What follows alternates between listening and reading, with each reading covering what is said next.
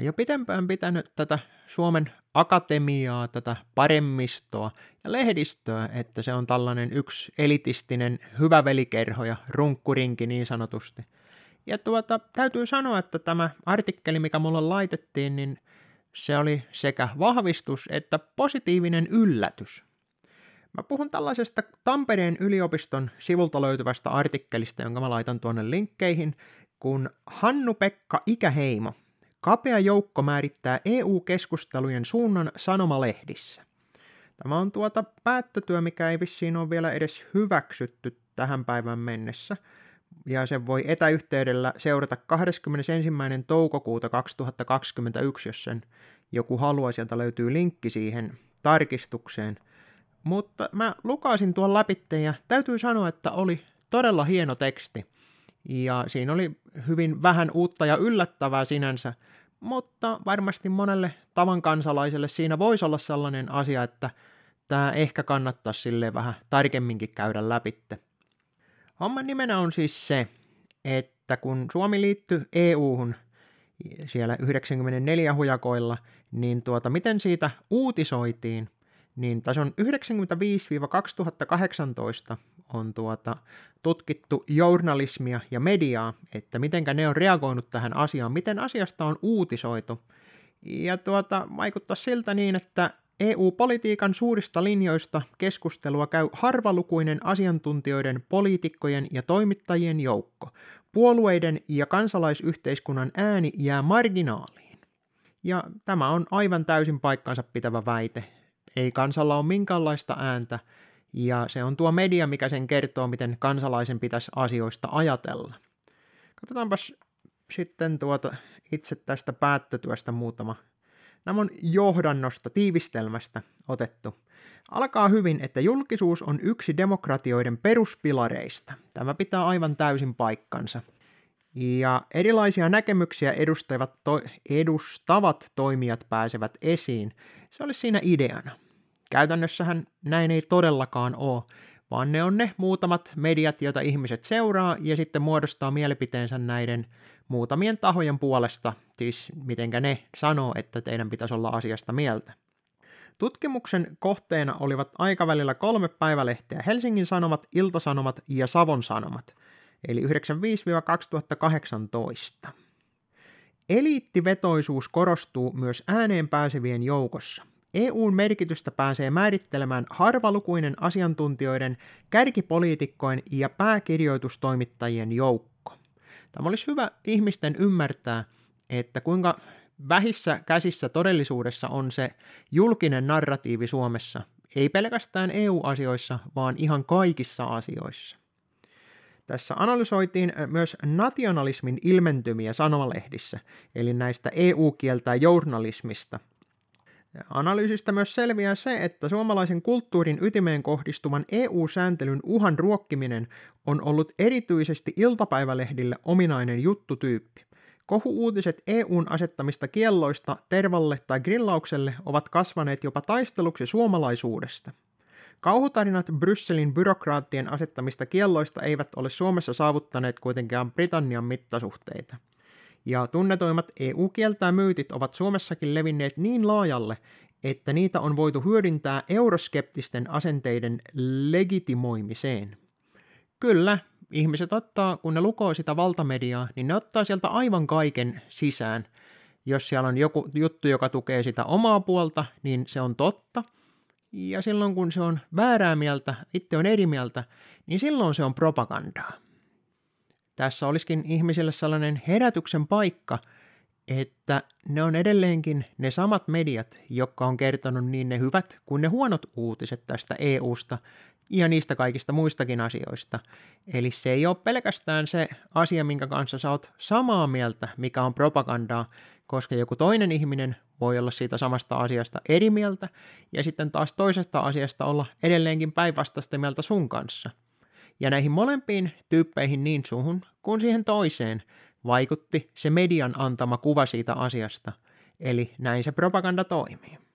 Tutkimuksen perusteella valtamedia hahmottaa E U:n yhä leimallisesti hallitusten välisten neuvottelun aseena, jossa puolustetaan Suomen etua huolimatta siitä, että muun, muun muassa Euroopan parlamentin asemaa on merkittävästi lisätty kaksituhattaluvulla. No, tässä käytetään myöhemmässä vaiheessa, siellä on useita termiä tälle koko asialle, mutta pääpiirteittäin tässä puhutaan kollektivismista, mikä E U on, ja miksikä sitä tunnutaan haluavan ajettavan. Mä oon kirjoittanut itse radikaalista demokratiasta tuota artikkeli, mä laitan sen myös tuonne linkkeihin, ja tässäkin tuodaan radikaalin demokratian kaksi suuntausta, eli deliberatiivinen demokratia ja sitten agonistinen demokratia. Mitä nämä sitten meinaa? Niin tuota, tämä deliberatiivinen on se, että ihmiset keskustelee. Niistä asioista puhutaan niin kauan, että löydetään jonkunmoinen konsensus siitä asiasta, mikä se sitten onkaan. Mutta tässä ongelmaksi on tulo se, että mitä isompi porukka, niin sitä laajempi on se, mitä ne ihmiset oikeasti haluaa ja mitä ne ajaa, mikä on niiden eduksi, niin tällainen tuota, keskusteleva demokratia ei ainakaan niin kuin edes maan mittakaavassa ole välttämättä se kaikista paras ratkaisu. Sen takia puhutaankin tästä agonistisesta demokratiasta. Eli tässä on tarkoituksena se, että sovitaan säännöt, millä periaatteella saa olla eri mieltä ja millä periaatteella saa tehdä eri lailla, että on yhteiset pelisäännöt, jotka kaikki tietää, ja sitten niiden mukaan saadaan sitten olla eri mieltä asioista. Toimisiko tämä E U-mittakaavassa? Vaikea sanoa, että tämä on, tämä on niin paljon laajempi asia, että mä en ota siihen tässä sen tarkemmin kantaa. Mutta jos joku asia tässä tuota, tutkimuksessa pistää oikein kunnolla silmään, ja mikä mua positiivisesti yllättikin, on se, että kuinka hyvin tässä kuvataan kehystäminen, propagandan keino. Siitäkin mä laitan linkin omaan artikkeliin, mistä mä oon kirjoittanut jo pari vuotta sitten. Tässä puhutaankin, että tällainen kuin Erkki Karvonen, kuka se sitten onkaan, niin oli ehdottanut, että pitäisi käyttää ennemmin kehikkoa, runkoa ja rankoa ennemmin kuin kehystä, koska se kehys on, antaa vähän kuvan, että tuota, se on niin kuin se ulkopuolinen niin kuin karmi johonkin taulussa. Mutta todellisuudessahan tämä on tämä kehys, mikä on rakennettu näiden eri narratiivien, eri asioiden ympärille, niin se on huomattavasti vahvempi rakennelma, ja sen ulkopuolelle ei asioista saa mennä puhumaan. Ja se onkin tämä niin E U:ssa kuin oikeastaan kaikissa Suomen asioissa, on se, että valtamedia määrittää ne kehykset, millä periaatteella ihmisten pitäisi puhua asioista ja ennen kaikkea ajatella asioista. Ja tällainenhän ei kuulu liberaaliin demokratiaan, mitä meille väitetään tämän olevan. Tämä kuuluu aivan täysin taas tällaiseen kollektiiviseen järjestelmään, ja kuten mä oon parin otteeseen tainnut mainitakin, niin tämän kollektivismin korkein muoto on fasismi.